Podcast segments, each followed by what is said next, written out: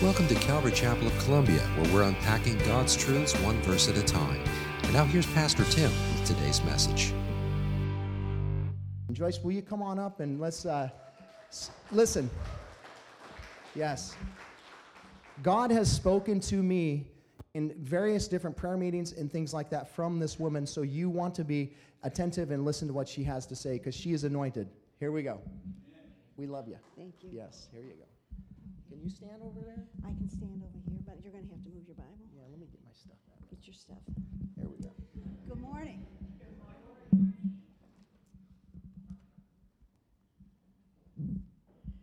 Sometimes in life, the, call, the Lord calls us to do things that we're not particularly interested, not to say interested, but um, we're not particularly wanting to do. And several times, Pastor Tim has talked to us about sharing. And I thought, oh, you know, let someone else do it, someone that is younger, maybe more vibrant, whatever. But last week, the Lord said, It's your turn. And when He speaks, you don't argue. So I'm going to share with you just a little bit today.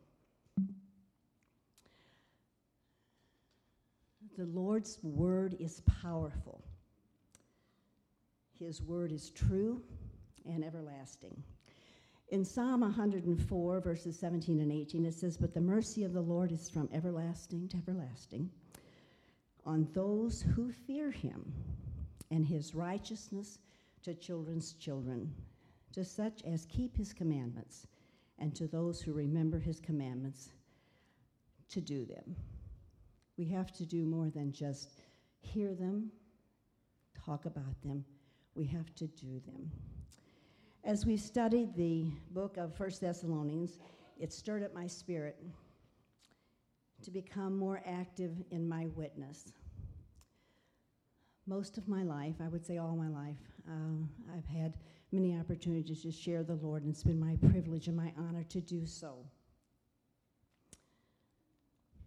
But as I studied with Pastor Tim and with you the, the book of First Thessalonians, um, s- I was reminded Paul and Timothy were examples of uh, the need to increase and abound in my love for others. This was their message to us today. The message of, of God's Word is never old fashioned, it's never out of date, it's important to each one of us. And so, as we've studied and I've prayed about this and reread and, and uh, let the Lord speak to me, um, I realized that, like Paul and Timothy, the love should increase and abound for others, and so should I do in my time, just like they did in theirs. I heard the story of the baby Jesus, the precious gift of the Heavenly Father, when I wasn't quite three and a half years old. I was sort of a precocious kid, you know, even then. So, um, this wonderful little lady, my Sunday school teacher, introduced me to uh, a wonderful person by the name of Jesus. And uh, she imparted his love to me, even at that very young age. And when I was eight, the Lord still had his hand on me. And uh, he brought into my life a wonderful lady named Esther Courier. She ministered to me on a playground. You see, God can work any place at any time. Ministered to me on a playground in inner city, um, St. Louis. She introduced me to her very best friend, Jesus Christ. And he became my Lord and Savior. She shared his love with me, and she was an example of holiness as she lived out her life in Christ. I'm sort of giving you a little bit of a, a build up here. At 14, the Lord spoke to my heart in such a tender and loving way that my response was to pray this Lord, let me never get too far from you that I can't hear your voice or feel your touch on my life. And I tell you this morning, at 81 years of age, the Lord continues to be my faithful friend and guide. I share this with you this morning because I feel that God has used wonderful, caring people who were obedient to his command to love others. And they love me into the kingdom. As I, in turn, should continue to lovingly share Christ's love with others. This was brought out to us very clearly in 1 Thessalonians. It encourages me to rejoice, to pray, to give thanks. It gives me hope and reminds me that he who calls you is faithful and he will do it. God's word helps me understand his plan for his people, which I am one. In my life, there have been times of quiet reflection times that have been challenging and still are. There's been times of stubbornness and rebellion.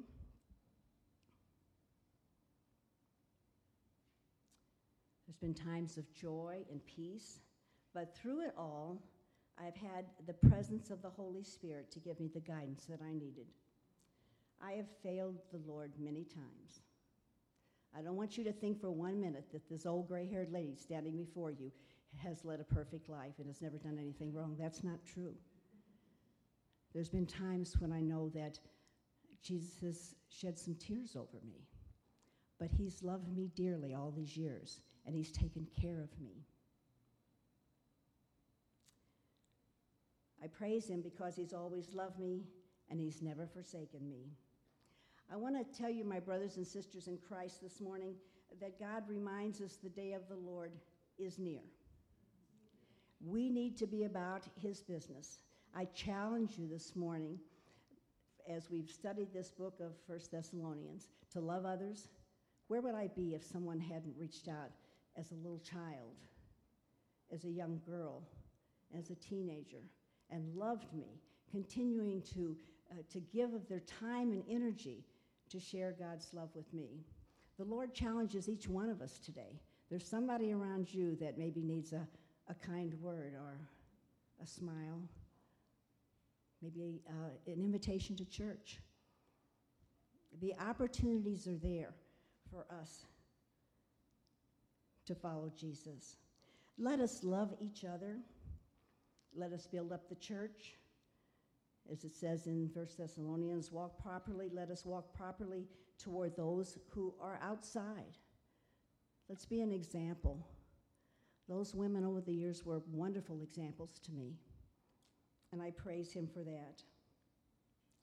Let us be sensitive to God's word and sensitive to the working of the Holy Spirit in each of our lives, that we may be found faithful in what he's called us to do. Long time ago, I learned a little course. I'm not going to sing for you today. My singing voice is long gone. But it says, After all he's done for me, after all he's done for me, how can I do less than give him my best after all he's done for me? I praise him this morning because he continues to love me, he continues to bless me, he continues to make a way in my life. I love you this morning. Uh, you're my brothers and sisters in Christ. The Lord uses each one of us to to make a difference in those around about us. Let's not give up on that. Let's be faithful to what He's called us to do. Thank you for letting me share. Lord bless you. Thank you so much. Well, we can go home now. Man, that was great. Thank you so much.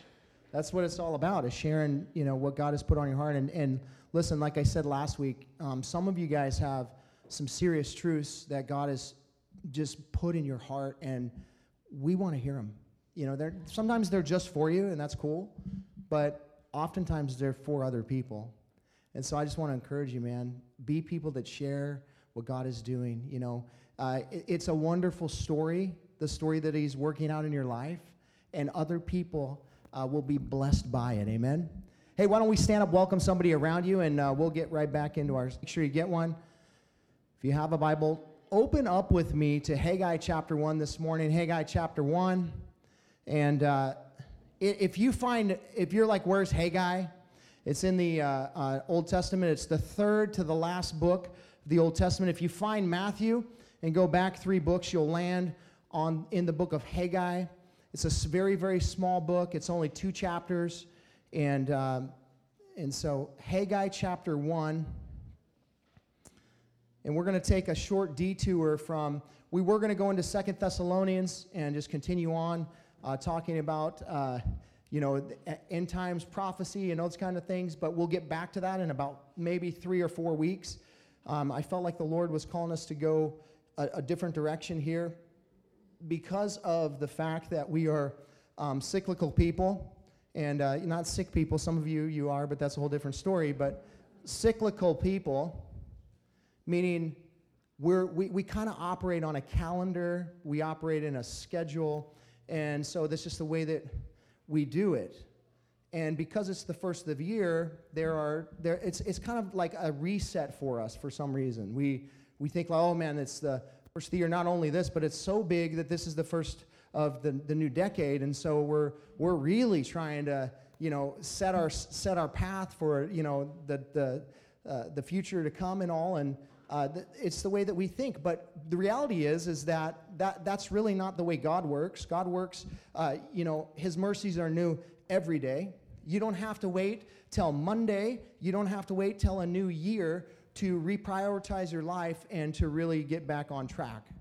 And that's the beauty of God is that He uh, gives us a million chances, and he, He's working in our lives on a daily basis, and He is a second by second moment by moment, hour by hour, God. He is in our lives and He is working. And so I'm thankful that we can make a change even now, even right now. And uh, so that's why I believe that the Lord is calling us to go to this book, uh, the book of Haggai. It's, uh, he is a minor prophet, but he delivers a major message, and that message is first things first. That is the, the title of the series of our, as we'll go through verse by verse here in the book of Haggai. First things first. So, for the next four weeks, we'll be journeying through this book and uh, considering how we are to reprioritize our lives relating to what God says. Not relating to what we want to do, but relating to what God says. What is God saying in our lives? He, if, if He has a plan, anybody believe that God has a plan for your life? So, if He has a plan for your life, then does He get the right to tell you whether you're on that plan or not on that plan and whether you're, you're mapping out the way the direction that he wants to, to, to take you he, he does because he's got the plan. And so that's what we're going to do is for the next three or four weeks we're going to be seeking god and saying god am i on the plan? Am i on your plan or am i on my plan? I want to be on your plan. What we're going to find out as the children of israel as they were coming back um, from being in captive because they were not on God's plan. Uh, for 70 years, they were in captivity because they were doing it their own way. The Lord brings them back into Jerusalem to, to restore and rebuild Jerusalem, where God is going to rebuild his people. And Haggai's prophecy happens. Uh, we'll, we'll look at the timing here in a moment, but it, it happens, they're, they're not very far off from the time that they came out of exile, and they're already off track. They're already off track, and God says, Hold on a second. I, I have to speak into this because I, I, I love you and I, and I won't, I'm, I'm going to not allow you to just continue to live your own way. I want to redirect your life. And I want to put you on the path that is going to be the best path for you. It, you're not creating your best life here. He's creating your best life, and all we have to do is listen. All we have to do is be sensitive to the Holy Spirit, and we will live out the best life that, that God has for us. And I promise you, His life for you, although it may not look like, you know, to you what you want it to look like, it will become the best for you, and you will see that. if you will yield yourself to him. So, anybody on board with doing that? Like, I want God's best in my life. I don't necessarily only half of you. That's awesome. Praise the Lord. We're all on the same page here. So, we all want God's best. I know that to be true. And so stand with me and let's let's see how God worked in these people's lives and let's see how God will use this uh, prophecy to work in our lives. Haggai chapter 1, beginning in verse 1, it says, In the second year of Darius the king, in the sixth month, on the first day of the month, the word of the Lord came by the hand of Haggai the prophet to Zerubbabel, the son of Shealtiel, governor of Judah, and to Joshua, the son of Jehozadak, the high priest. Thus says the Lord of hosts These people say, The time has not yet come to rebuild the house of the Lord. Then the word of the Lord came by the hand of Haggai the prophet Is it a time for you yourselves to dwell in your paneled houses while this house lies in ruins? Now, therefore, says the Lord of hosts, consider your ways. You have sown much and harvest as little. You eat, but you never have enough. You drink, but you never have your fill. You clothe yourselves, but no one is warm. And he who earns wages does so to put them in a bag with holes. Thus says the Lord of hosts Consider your ways. Go up to the hills and bring wood and build the house, that I may take pleasure in it, that I may be glorified, says the Lord. You looked for, for much, and behold, it, it came to little, and when you brought it home, it blew away. Why? declares the Lord of hosts, because of my house that lies in ruins, while each of you busies himself with his own house. Therefore, the heavens above you have withheld the dew, and the earth has withheld its produce. And I have called for a drought on the land and the hills, and on the grain, the new wine, the oil, on what the ground brings forth, on man and beast, and on all their labors. Father, we thank you for your word this morning, and we ask, Lord, that you would use these words in our lives this morning. Lord, some of us are on, on track and we're doing well and we're, we're walking and, and right in the middle of your will. And Lord, I pray that you would help those that are in that, in that place. Lord, help them to see that and help them to continue to do what they're doing. But Lord, for some of us here this morning, we, we need to hear this word desperately. Because we are off track and we are not prospering in our lives spiritually and, and, and we're wondering why is this even to the point where perhaps we're even doubting is this real? And so we need you to reveal yourself to us lord. You know each heart here intimately. You know everything about us lord we ask you right now speak to us lord help us to hear and then help us to do what it is that you tell us to do today. Lord, remove the scales from our eyes, open the ears that they may hear now. We pray in Jesus' name. Amen. Amen. You can be seated. So I don't know if you noticed in the text there twice, it says, Consider your ways in verse 7 there. Verse 5 at the end, consider your ways. Twice the Lord says to, through Haggai, to the leaders of the people of Israel, also to the people of Israel, consider your ways. It's a contemplative exhortation.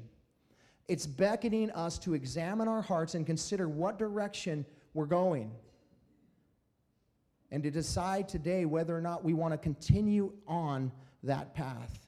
The Hebrew figure of speech here for consider your ways is literally Put your heart on the roads.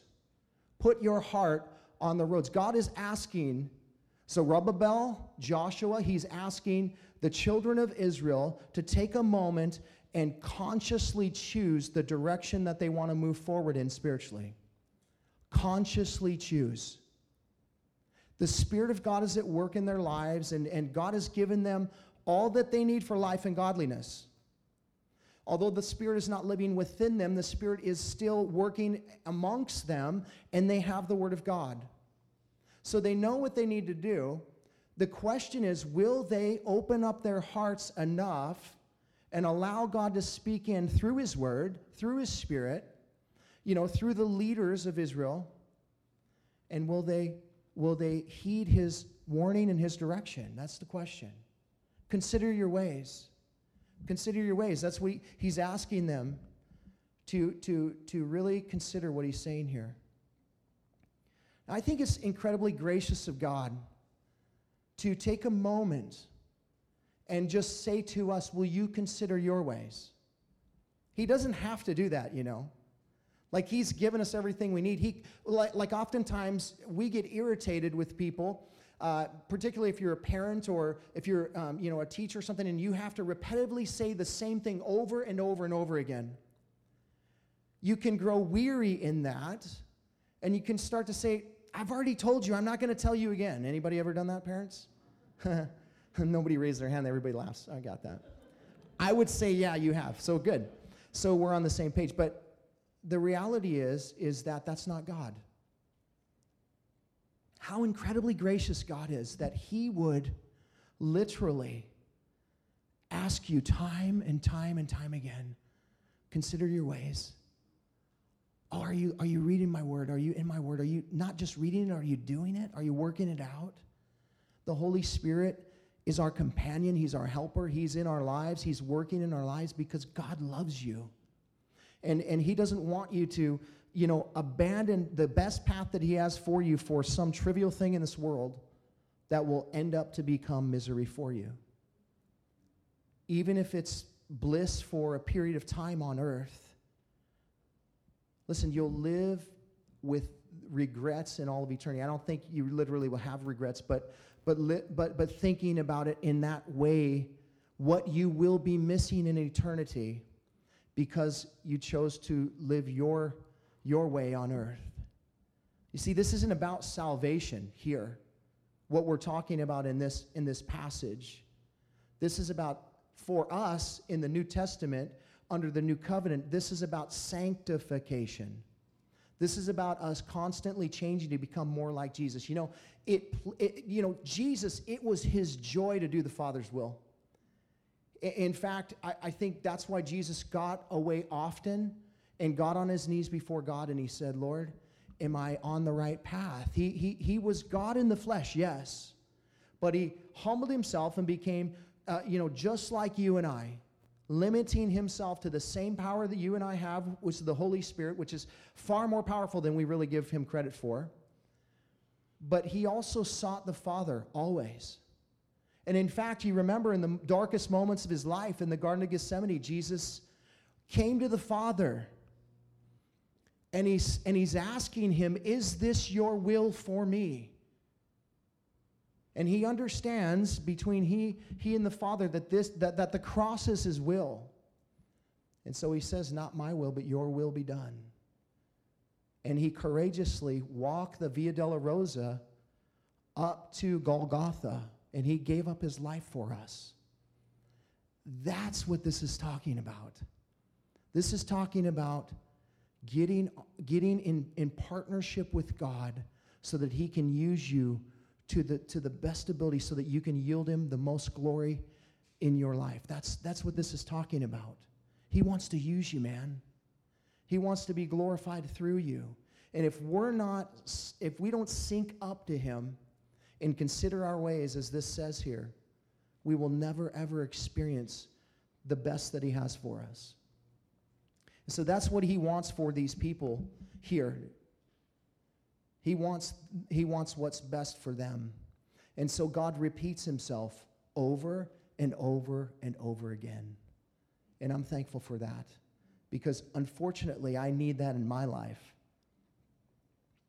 We're going to begin by considering the timing of the word of the Lord. Then we're going to consider the tale being told, the trajectory of the lifestyle being lived, and finally, the truth regarding a lack of prosperity in life.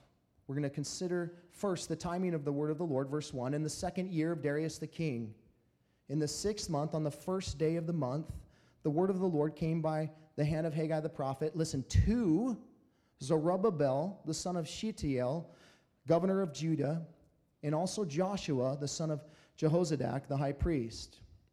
Here we find the timing of the word of the Lord spoken through the prophet Haggai. It was the second year of Darius, king of Persia on the first day of the month. This would date this prophecy sometime around August or early September, listen, 520 BC.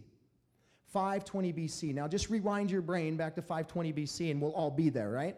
So that's 2,538 years ago, approximately. 28, 2,538 years ago, God spoke these words. He spoke these words to uh, Zerubbabel and to Joshua. And, and, and here's the thing that's a long time ago. But like Joyce said earlier, God's word is timely. It never goes out of date, it is not old fashioned. What God is saying here is good for today, just as it was 2,538 years ago. It is the same. It is a powerful message that He gives to these people. It was a period of time where Israel was in captivity, coming out of captivity um, from Babylon. Uh, how many captivities do we read about in the Old Testament? We read about two captivities, right? We read about the Egyptian captivity, which is really up to the point of Moses, where he leads the people victoriously out of Egypt after 430 years because of a promise that he gave to Abraham. God is faithful to his promise. Secondly, the, the, God gives a prophecy through, through Jeremiah the prophet, sometime around, you know, just qu- quite a bit prior to this moment. And he says, You will be carried off for 70 years. Daniel who happens to be in this captivity moment where he gets taken away into the Babylonian captivity, is reading Jeremiah and comes to the point where he understands through God's word that it's 70 years. Okay, so, so what I'm telling you is that God's word has answers for you. Like the timing is impeccable with the Lord. And in fact, it is this prophecy uh, particularly as it relates to uh, the children of Israel rebuilding and restoring the temple of God that Daniel wrote about in Daniel chapter 9 in his 70 week prophecy. And in fact, it's the command to go and restore and rebuild that that prophecy starts with. And you fast forward to it 62 weeks, 62 seven uh, year periods. And that will lead you to a moment where he says, the Messiah will be cut off. The, the, the, the, prince will come, and then in one week he'll be cut off. And so you see this, this idea of prophecy being relevant in our lives. And God speaks through it, and he tells us, eh, what I'm telling you is that he can speak to you today because this is prophetic. This is prophetic for you and I. God knew you would be here today uh, you know, and he wants to, to you to hear what he would have to say. Now, this prophecy that Haggai is bringing about, um, it sort of began to stir up 18 years prior to this. The king Cyrus was a man who, in 538 BC, was the uh, king of Persia, who had they had taken uh, the Babylonians, they had overtaken the Babylonians. So Persia now is is um, in, in control of really the known world. They are the, the dictators of the world. And, uh, um, I, and, and so God starts to stir King Cyrus's heart in 538 BC. And this is what he said to him. This is what King Cyrus repeats the Lord telling him to do in Ezra chapter 1, verses 1, uh, 2 through 4. It says, Thus says Cyrus, king of Persia, the Lord, the God of heaven, has given me all the kingdoms of the earth. He understands who's in control here, which is interesting. The, the Lord of uh, the God of heaven has given me all the kingdoms of the earth, and he has charged me to build him a house at Jerusalem, which is in Judah. Judah.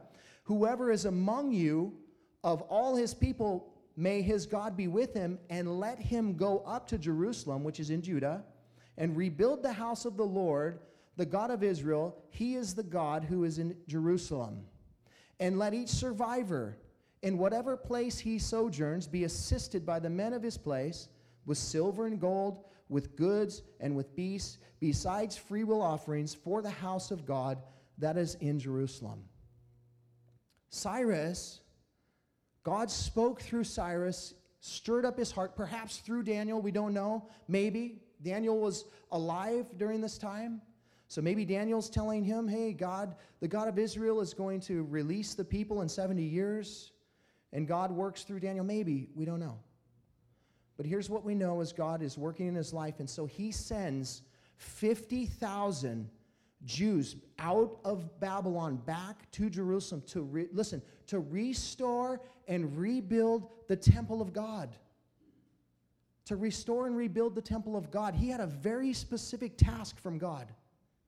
And so he takes action and he says, Hey, rise up, and whoever, whoever wants to go back, go back. Sadly, only 50,000 people went back. That, that is an indictment on God's people. Many of them found comfort and peace in Babylon during this time. And so they, they resided there in Babylon. They didn't want to go back. Who wants to go and rebuild it? In fact, Zechariah, who is a guy who's writing in the same time period, he records Zerubbabel's kind of uh, emotional state when he walks into Jerusalem and he sees the temple in, in, in a pile of rubble and he says, Man, how are we going to do this?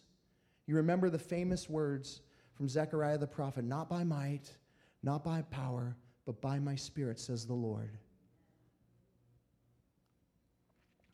50,000 people go back. They begin to rebuild the temple through the leadership of Zerubbabel, or, or, through the leadership of Zerubbabel, who is, who is a descendant of King David. He's also the grandson of uh, Jehoiachin, uh, who was the last king of Judah. He belongs on the throne, but because Persia is the world leader, he's placed as governor over Judah at the time. But he is the rightful person to sit on the throne in Jerusalem. And then we have Joshua, who is also the Hebrew word Yeshua.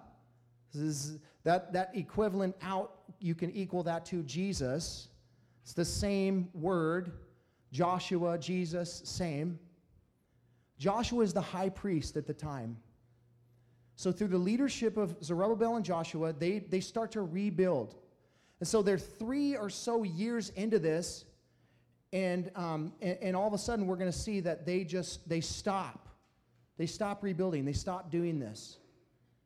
17 years later, Haggai shows up and says, I got a word for you. So, this sets the timing of this. You understand the historical content of what's going on. Some of you guys are like, man, can he? We're, we're done with the history of that. But it's important you understand the history of this because this wasn't just something that came out of the blue.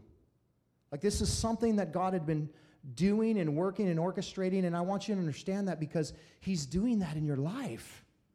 Like, you're sitting here going, God, what are you doing? And He's orchestrating and working out this plan that you can't see. And so, what that tells us is if he was doing that here, he's doing that now, and he's doing that in my life. So, I can trust him right now, and I can rest in his grace, and I can wait on his instructions. And so, that's here's what, here's what happens though. These people, they come out of Babylon, they get back into their place, and then they start to grow comfortable. They start to grow content, and there's a specific reason why. There is a tale that they begin to tell regarding the rebuilding of the temple. Look at verse 2. It says, Thus says the Lord of hosts, these people say, The time has not yet come to rebuild the house of the Lord. Then the word of the Lord came to the hand of Haggai the prophet. Is it a time for you yourselves to dwell in your paneled houses? While this house lies in ruins, it's like God is being sarcastic to them. And he's saying, Dude, seriously? That, that's how we would say it now. Like, dude, seriously? You don't think you're supposed to be building the temple right now? Like now's not the right time? Are you kidding me? That's essentially what he's saying. Anytime you encounter the words, Thus says the Lord, you need to take note. You need to, your ears need to perk up, your heart needs to be open, because this is God's direct words.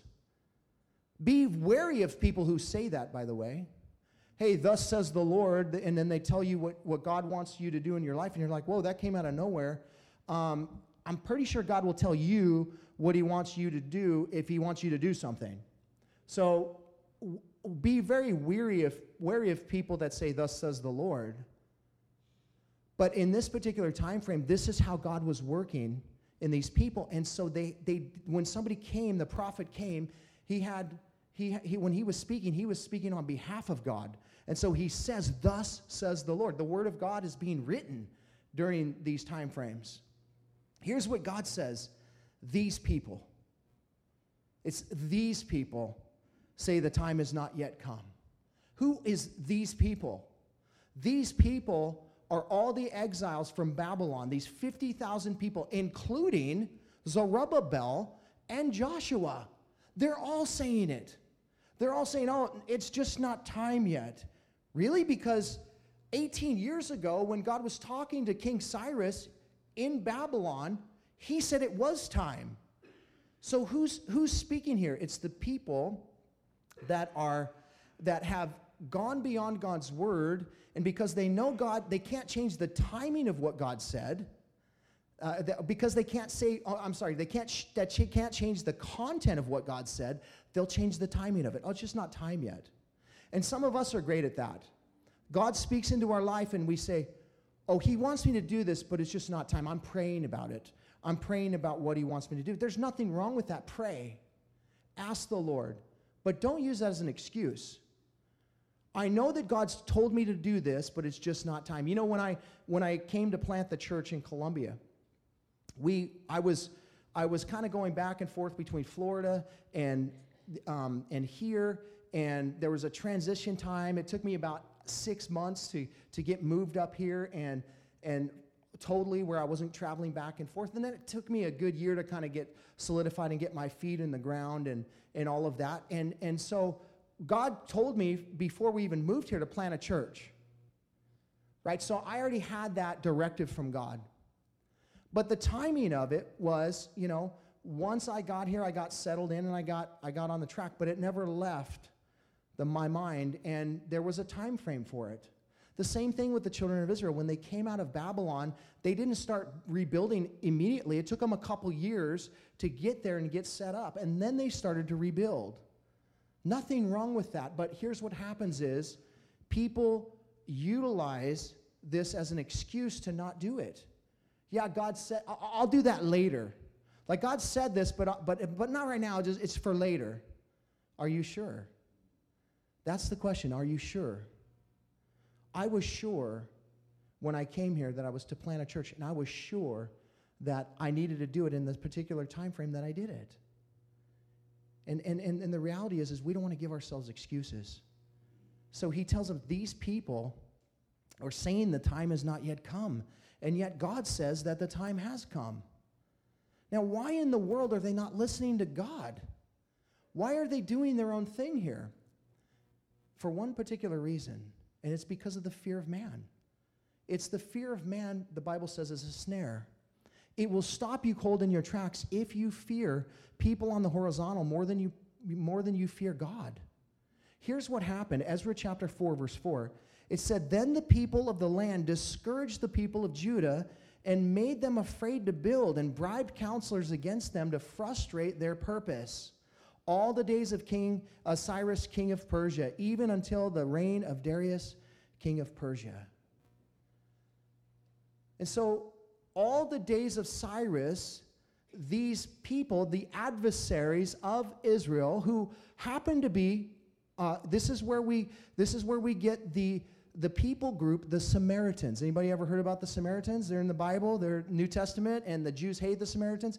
This is where they come from. They come from uh, Jews who were left in the, um, in the area of Judah and Israel and all after the captivity, and they intermarried with other races and they became mixed people. So they were half Jew and they were half Gentile. And because God said, don't do that, Israel, they were kind of outcast from being involved in the full um, you know worship of god through the temple and all because they were they had disobeyed the lord and and because god wants his people to be pure there's a time where we have to cut ourselves off from certain people that will sway us to go the wrong way it wasn't that these people didn't worship the god of israel but they also worshiped other gods that was the problem. And in fact, Jesus, if you recall, he addresses a woman at the well who is a Samaritan. And listen to what he says in John chapter 4, verse 22. You worship what you do not know. We worship what we know, for salvation is from the Jews. What he's saying is that they have a tainted worship of God. They have a tainted worship of God. And, and that's why we also have to be careful about who we're hanging out with and who we're, you know, rubbing elbows with and all, because if they have a tainted worship of God, that will rub off on you, and these guys know that. And so when they came to, to, to Zerubbabel and Joshua and they said, hey, we want to help you guys build the temple, we worship the same God, what happened was uh, Zerubbabel, Joshua, and all of the people said, no way. Not because they were mixed race, don't, don't misunderstand that. More so because they were mixed spiritually. And he, they understood that. They, they just came out of captivity for being mixed spiritually, man. They don't want to go back into captivity, so they say, No way. We're not going to allow you to do that. And so, these Samaritan people made it very difficult for these Jews to continue to press on and to um, build the temple. Now, that sounds awfully familiar to me, particularly in this day and age that we live. Because I think there are people in our culture that are trying to make it incredibly difficult for you and I to share our faith, for you and I to live out our faith freely um, without being ridiculed, without saying that what we say is hate speech or what we do is, is you know, ridicule certain people. You know, at the end of the day, uh, that is happening now. And so you can see the correlation. The, here's the question Will you do what they did? and pull back? Or will you press on and will you say, No, I'm going to fear God more than I fear man? If they would have feared God more than they feared man, they would have built the temple, and this, this whole story would have not have been written. You know that? This, the, the, the, the prophecy of Haggai would not have been necessary. But because they were disobedient and because they were unfaithful in this moment, God is faithful and he, he, he will be, remain faithful and his temple will be built.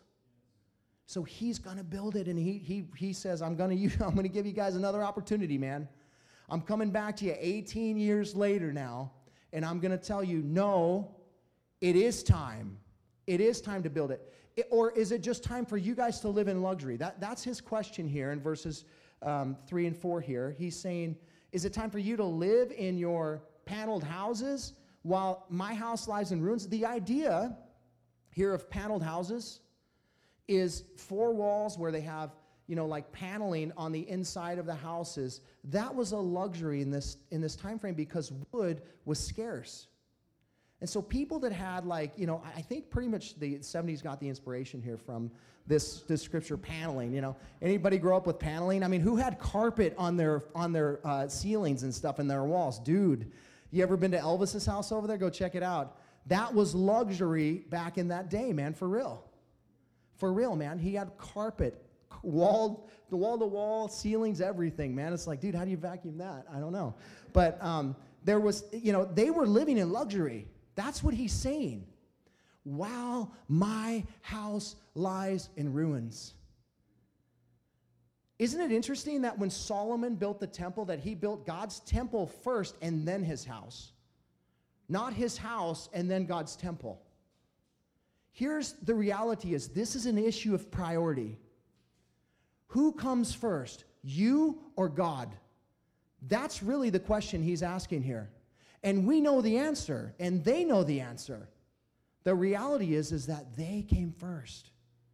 They came first. Yes, the enemy used the fear of man to deter them for, you know, three years into their build they, they stopped building. But now it's been another 17 years or so, and they're still in the same place.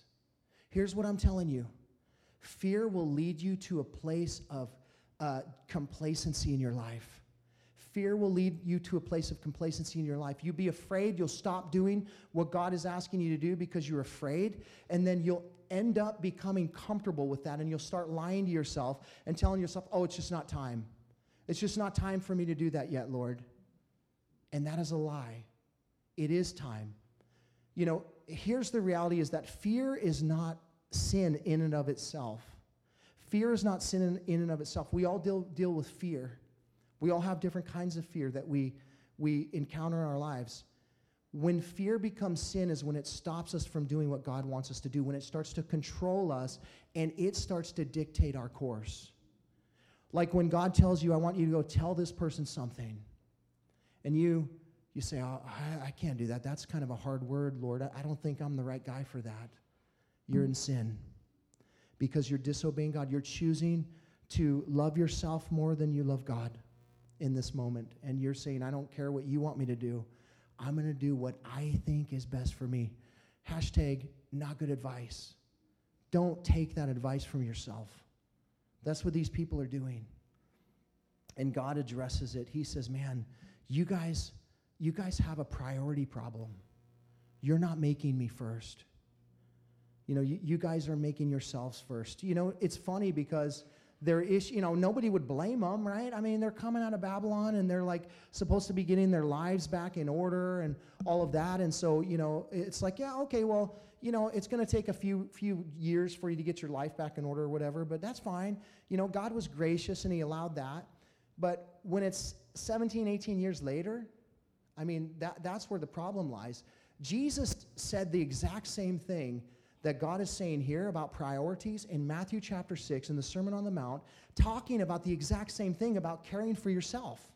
Here's what he said Matthew chapter 6, verses 31 32, 33. Therefore, do not be anxious, saying, What shall we eat, or what shall we drink, or what shall we wear? These are normal um, daily things that we all have to ask ourselves how am I going to pay for that? How am I going to get this or whatever? Listen to what he says, verse 32 For the Gentiles seek after these things, and your heavenly Father knows that you need them. God knows what you need, and he's going to give you exactly what you need. He knows what these people need in this moment. He's given them exactly what they need, but they want more. And maybe you want more.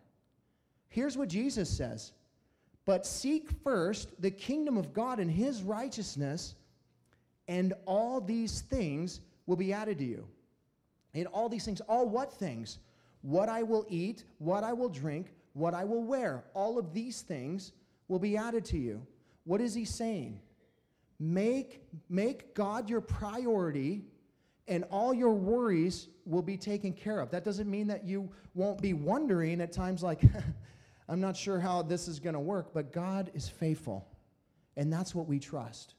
We don't trust our brains in terms of how we think God is going to work this out. That will stop you from moving forward. You trust God in the moment. If he's, to, if he's told you, don't worry about these things, then don't worry about these things. You put God as your priority and watch Him give Him. I, I watched a, per, a, a couple live this out in their lives in a very, very real way. So they really felt like, I mean, he was kind of sick, she was kind of sick, and they really felt like they had three little girls, and they came to church here for a long time. They, they don't live here anymore, but they, uh, they, they lived their lives as minimalistic as possible. Like literally, he worked as, as minimal as he had to to take care of their, their, their, and it wasn't that he was lazy, their philosophy of life was totally outside the box of what every, most everybody else in this world lives like. They believed that their, their whole purpose in life was to live for the Lord, to love on their family, and to be example to those around them. And so they gave their lives up to do that. They didn't seek after silver and gold. What they did was they lived their lives minimal as possible in terms of what they had to do to get by. And then they, they, they, they had tons of time to spend in ministry, to love on people, and, and all of that kind of stuff. Now, um, for most of us, we're like, yeah, I'm not doing that. And I'm sure it's incredibly stressful at times. But there's a lesson in what, that, and, and, and maybe God doesn't necessarily call everybody to, to live to that degree of minimal, minimalization, but I think there's a principle in it. And the question is, what are you chasing? What are you really living for? I mean, is God really the priority? If He tells you to live like that, will you? I mean, if you don't have a 401k to hold on to, or you don't have security, a security blanket of some type, are you willing to, to do what he tells you to do? Jesus says you should because you should seek him first. He should be the priority, whatever he says. And so we got to keep God the priority. And, and in our culture, in our world, you know, uh, really the priority system is messed up. So in God's economy, priority should look like this God, Your relationship with God is number one. If you're married, your relationship with your spouse is number two. If you have children, your relationship with your children is not number two, it's number three. Below your wife and your spouse, they are an adjunct to your family. Number four, I would put equally in the same slot church and work. Church and work. They should be equal. You should not pursue way more time at work and, and have, you know, and work is a ministry, by the way. You know, you don't have to be inside the church and worshiping God here. You can do it anywhere. But what I'm saying is that that should, priority wise, that should have the same equal, you know, it should have the same value. Here's what really our lives look like if we're honest. So we have our job in number one. We've got uh, maybe a spouse, perhaps, probably more so children in number two. Then maybe your spouse. Uh, then maybe church, and then God. That's typically what I would say. Uh, you know, um, people that are off track, that's what their priorities look like. Jesus said you can't serve two masters. And if you can't serve God and serve mammon, which is money. You can't serve two masters. So you have to decide who is going to have that number one slot. And whoever has that number, slot, number one slot is going to determine everything else in your life. It will determine every step that you take moving forward. Who has the number one position in your life? Is it the Lord? He's saying he deserves it and he should get it. Not, not because he's egotistical, but because He loves you and He knows what's best for you. That's why. And He's telling these people, you guys value yourselves. You value your comfort, your ease, your pleasure over me.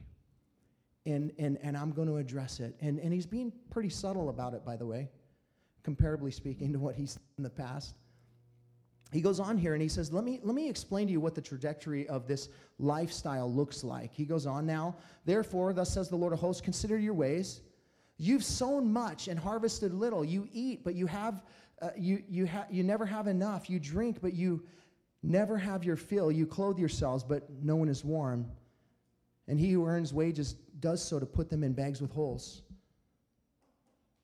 So the Lord says, if you live this way, you will live in a constant state of chasing that which will never bring satisfaction. That's what he's saying. You, you eat and you're never full. You know, you, you, you, you, have, you go out and you, you work hard, you sow, but you bring hardly anything in. You know, you, you, you eat, but you never have enough. You drink, but you're never, ever, your, your thirst is never quenched. You're, you have clothes, but yet you can never get warm enough you can never be satisfied what God is saying through these things. The trajectory of the lifestyle that pursues self over God produces misery. That's what he's saying. It will produce misery. You will never find satisfaction from this well, folks. There's not a single well in the world that you can drink from that will bring satisfaction to your thirst. The only well that you can drink from is Jesus. That is the only well that you can drink from to, to bring true satisfaction.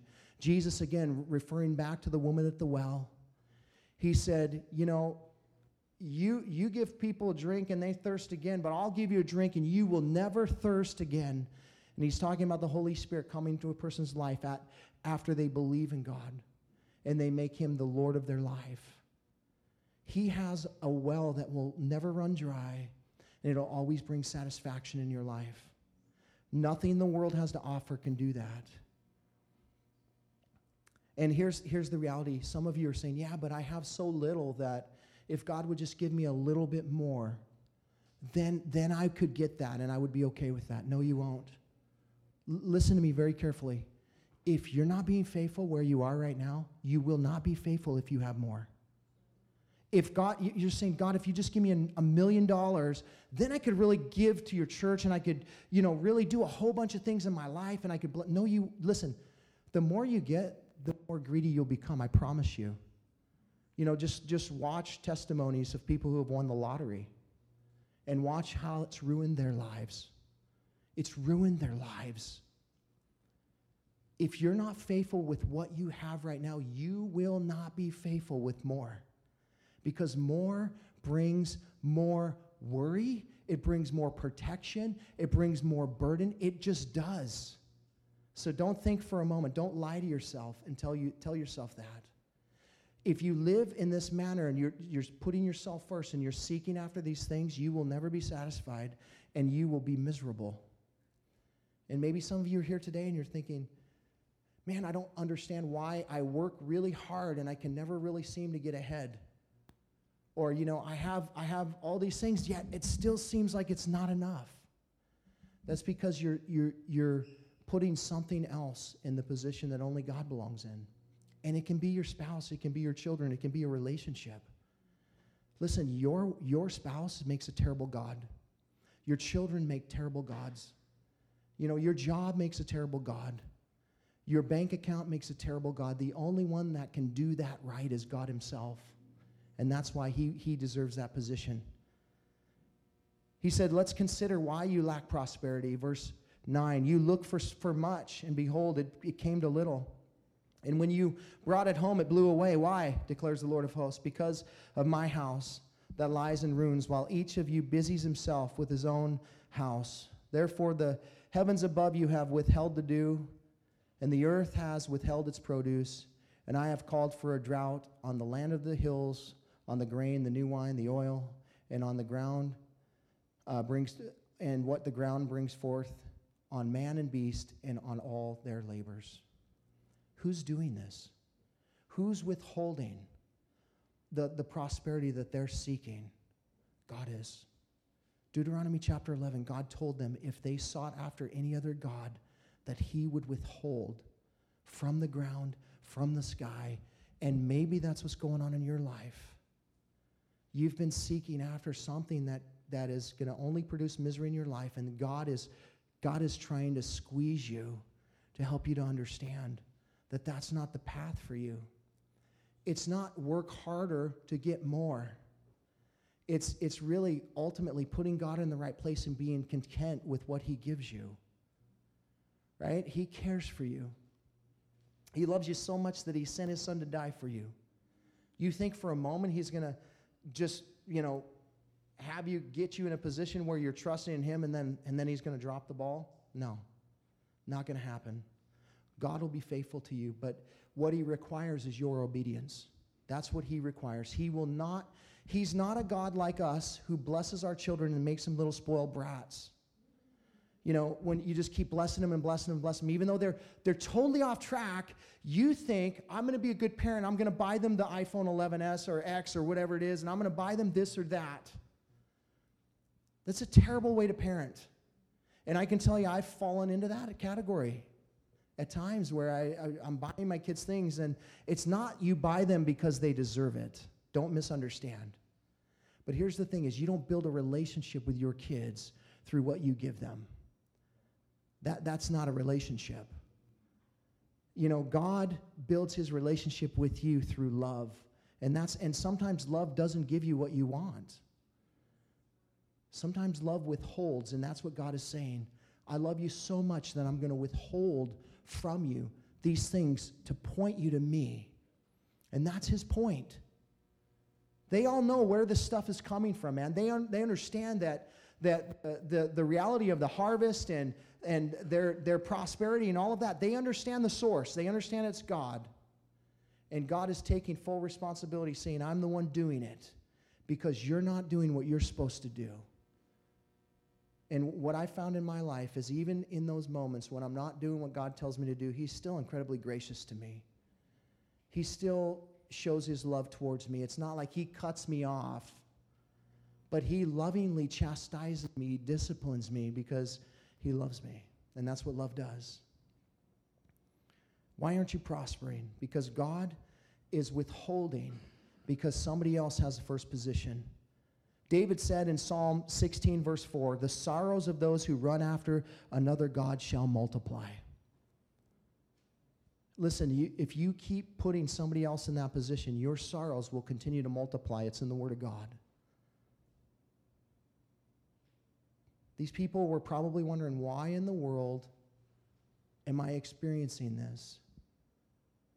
for, set, for 18 years, they knew what the, the, the dictate was from God to build, rebuild the temple and all of that. And yet they walked by it every day. They walked by the source of their fruitlessness every day, wondering why they, they haven't really ultimately come to that place where they're prospering. That's, that's completely and totally being blind, folks, to your circumstances. And maybe some of us today need to say, Lord, am I blindly walking by the source of my fruitlessness in my life every day and I can't see it? Will you open my eyes today? Will you help me to see why? He's faithful, man. He wants you to know why. He wants you to see why. What does he do? He tells them how to be fruitful. This is God. This is who God is. You're being unfruitful. Here's the reason why, but here's how you become fruitful. And God will always give you the, the way to get right with Him. He'll always bring reconciliation into the picture. Look what He says, verse 8 Go up to the hills, bring the wood, build the house, that I may pleasure in it and that I may be glorified, says the Lord. God is calling here for the listeners, for those who are hearing this, to consider their ways and get back to first things first. He doesn't want the scraps of our lives, man. He wants the first and the best of our life. He wants the, the best that we have to offer. And so, what does he say? He says, Get back to doing what I told you to do in the first place. Go get the wood, go to the hills, get the wood, and start building a house. Be, be obedient to the word of God. You know, it's real simple. He tells us what to do, we just do it. We may not understand it, but we do it. You know, and, and, and, and ultimately, if we don't do that, we'll be robbing ourselves. And who's to blame for that, by the way? Is God to blame for that? Is he like, oh, well, God's being unfaithful? No, you're being unfaithful. God is always faithful. So if you're if you're if you're blaming God today for what you don't have, maybe you should take a step back and just say, God, it's me. I take responsibility. It's always me. I take responsibility today. Help me to see what it is. And he'll show you. He'll give you the way. He'll show you how to be fruitful in your life. But then guess what? It's up to you to do it. These guys could never, ever get into that place. These guys could never get back to that place of prospering in the Lord until they were obedient to his steps. They had to get up and physically go to the hills and bring the wood down and start doing the work. And when they did, they were blessed. And so that's God's call for us. Consider your ways. Look at your life. Ask yourself today is God really first in my life? The worship team's going to come up, and as we close today, I just want you to, to, to really consider what God is saying through Haggai this morning, because it is a direction, it is directly to us this morning as well. Here's what I want you to hear is that God said, Here's the path to, recon- to, to reconciliation and restoration, and it's obedience to me. You just come to me. You come to me and, and, and you do what I tell you to do. And then notice what he says here that I may take pleasure in it and that I may be glorified through it. Here's what you need to understand today is that when you're obedient to God, he, he is just in bliss. Like he is so blessed that you're doing what he's calling you to do. Not because he needs you to do that, but because that's what's best for you. That's where we miss it. It's not a works-based thing where we where we get a better relationship with God because we're being obedient to him. No, here's the reality is that our lives become better. And that's what he wants you to understand this morning. Is that by being obedient to God, you will end up becoming the best version of yourself that you could ever be. And that's what he wants for you. And he wants to take pleasure in watching you prosper, and he wants to take pleasure in watching you shine and become the version of yourself that He Himself sees as you being right now. That's what He wants for you. That He might take pleasure and that He might be glorified. You will never shine as bright as you can shine until you are obedient to God, until you're doing what He said, until you are walking out these things in our lives. If you put Him first in your life, you will become the version that will bring the most glory to Him. Isn't that what we want? Lord, I want my life to be poured out before you. I want to be an offering before you. I want my life to yield glory to you because you are deserving of that. And so, you know, as we close today, I want you to consider what is the Spirit saying to me this morning? Consider your ways. Maybe that can't happen in, you know, three minutes at the close of a sermon. It's probably going to take a little bit more time than that. But here's what I would say to you I challenge you not to leave this moment and then forget about it and not really seriously consider your ways. Some of us have already designed our whole agenda for the year and we've already got our priorities and we've already got that. And God's saying, Hey, I want you to throw that out today. I want you to start over. But Lord, it's not the first of the year. How do I do that? You know, you can do it. He wants you to do that today. You may end up with the same with the same list. You may end up with the same priorities. You may end up that way, but if you don't take a moment and consider your ways, then perhaps you're going to you're going to end, you know, in another year, another 10 years from now wondering why in the world is my not my life not the way it's supposed to be? Why don't I experience the power of God in my life? Why am I not seeing the prosperity of God? Why don't I see the fruit that the Bible talks about? How come I'm not being built up in love, joy, peace, patience, kindness, goodness, faithfulness, gentleness, and self control? How come I don't have that in my life today? Consider your ways. Ask the Lord. He's speaking directly to every one of us here, man. He is speaking so clearly. And so the question is will we will we heed his voice this morning? Will you pray with me? Father, we thank you so much, Lord, for loving us the way that you do. God, how incredible it is that you would, time after time after time after time, tell us the exact same things that will be the most beneficial for us in our life. Put me first, just put me first. If you put me first, your life will be the best. And you, you, you do this over and over and over again to us, Lord. You continually pursue us into the darkest places of this world, and you draw us back out and you help us to see that you have a way better life for us. And you are relentless in that.